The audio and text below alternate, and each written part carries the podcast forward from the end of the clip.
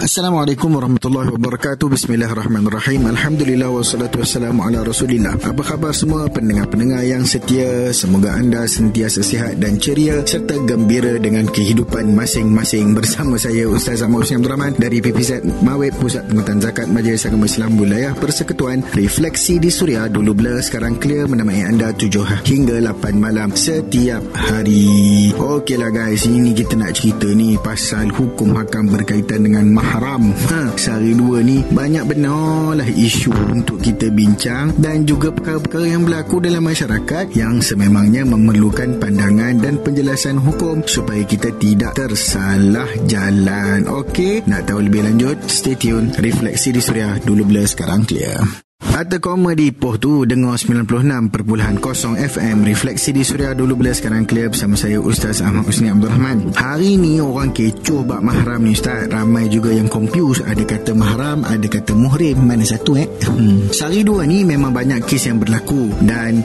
moga-moga ada hikmahnya untuk kita. Ramai yang semakin cakna dengan hukum agama Termasuklah soal mahram. You guys Sebutan yang betulnya mahram Bukan muhrim. Muhrim tu orang yang berihram Nak pergi haji ataupun umrah Adapun mahram individu yang diharamkan untuk seseorang berkahwin dengannya sama ada disebabkan hubungan rahim ataupun hubungan kerabat. Maksudnya, diorang ni orang yang haram kita nikahi. Sebagai contoh, kalau lelaki ada mahramnya dari kalangan wanita dan begitu jugalah sebaliknya. Kategori yang haram dinikahi ni ada tiga. Nombor satu disebut mahram muabad iaitu kekal haram dinikahi sampai bila-bila. Nombor dua, mahram kerana kemuliaan. Contoh contohnya para isteri Nabi yang diharamkan ke atas keseluruhan umat. Yang ketiga, mahram sementara disebabkan halangan. Contohnya seperti orang beragama majusi ataupun wanita yang murtad. Ha, bila mana dia orang dah masuk Islam ataupun kembali kepada Islam, boleh kahwin dengan mereka. Nak tahu lagi? Stay tune. Refleksi di Suria. Dulu bila sekarang clear.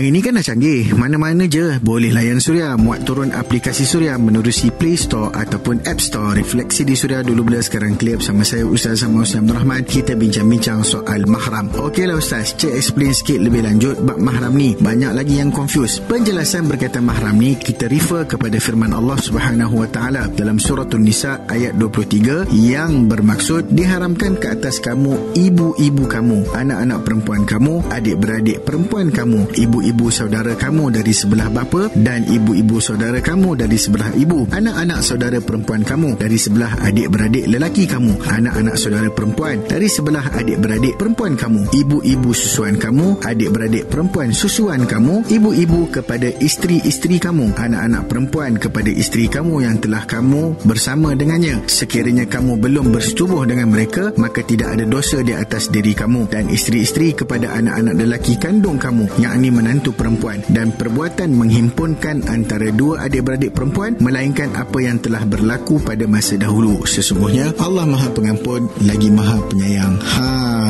ayat ni actually jelas kepada kita semua kategori wanita yang merupakan mahram yang tidak boleh kita nikahi. Okey dalam kitab fiqh al-manhaji ada disebutkan berkenaan dengan sebab-sebab pengharaman yang selama-lamanya iaitu tiga perkara berikut. Kerabat musaharah yakni pengharaman disebabkan perkahwinan dan yang ketiga pengharaman disebabkan susuan. Hukum mahram ni simple je. Kita tak boleh kahwin dengan dia dan kita boleh bersalaman dan duduk bersendirian dengannya. So tak jadi masalah clear semua? Refleksi di suria. Dulu bila sekarang clear Adik kakak pakcik makcik dengan belakang deh Kota Baru 106.1 FM Refleksi di Suria Dulu belas sekarang clear. Kita bincangkan hukum hakam mengenai mahram. Okey Ustaz ni nak tanya satu soalan. Ipa pula macam mana? Diorang ni mahram juga ke? Ramai di kalangan kita yang salah dan tersilap tentang ipar. Kefahaman yang salah ini membuatkan ramai yang tidak peduli hukum berkaitan ipar doai. Ipar adalah bukan mahram ya. Saya ulangi Ipar bukan mahram. Maksudnya hukum mereka bukan jadi macam adik-beradik kita. So tetap haram bersentuhan Tak boleh duduk bersendirian dengan mereka Dan waktu kita bersama dengan mereka Dalam uh, kelompok keluarga Kita juga kena jaga batasan aurat dan pergaulan. Sebab kita actually boleh kahwin dengan dia. Jika kita telah bercerai Dengan pasangan kita yang merupakan adik-beradiknya itu. Dalam hadis disebutkan Alhamul maut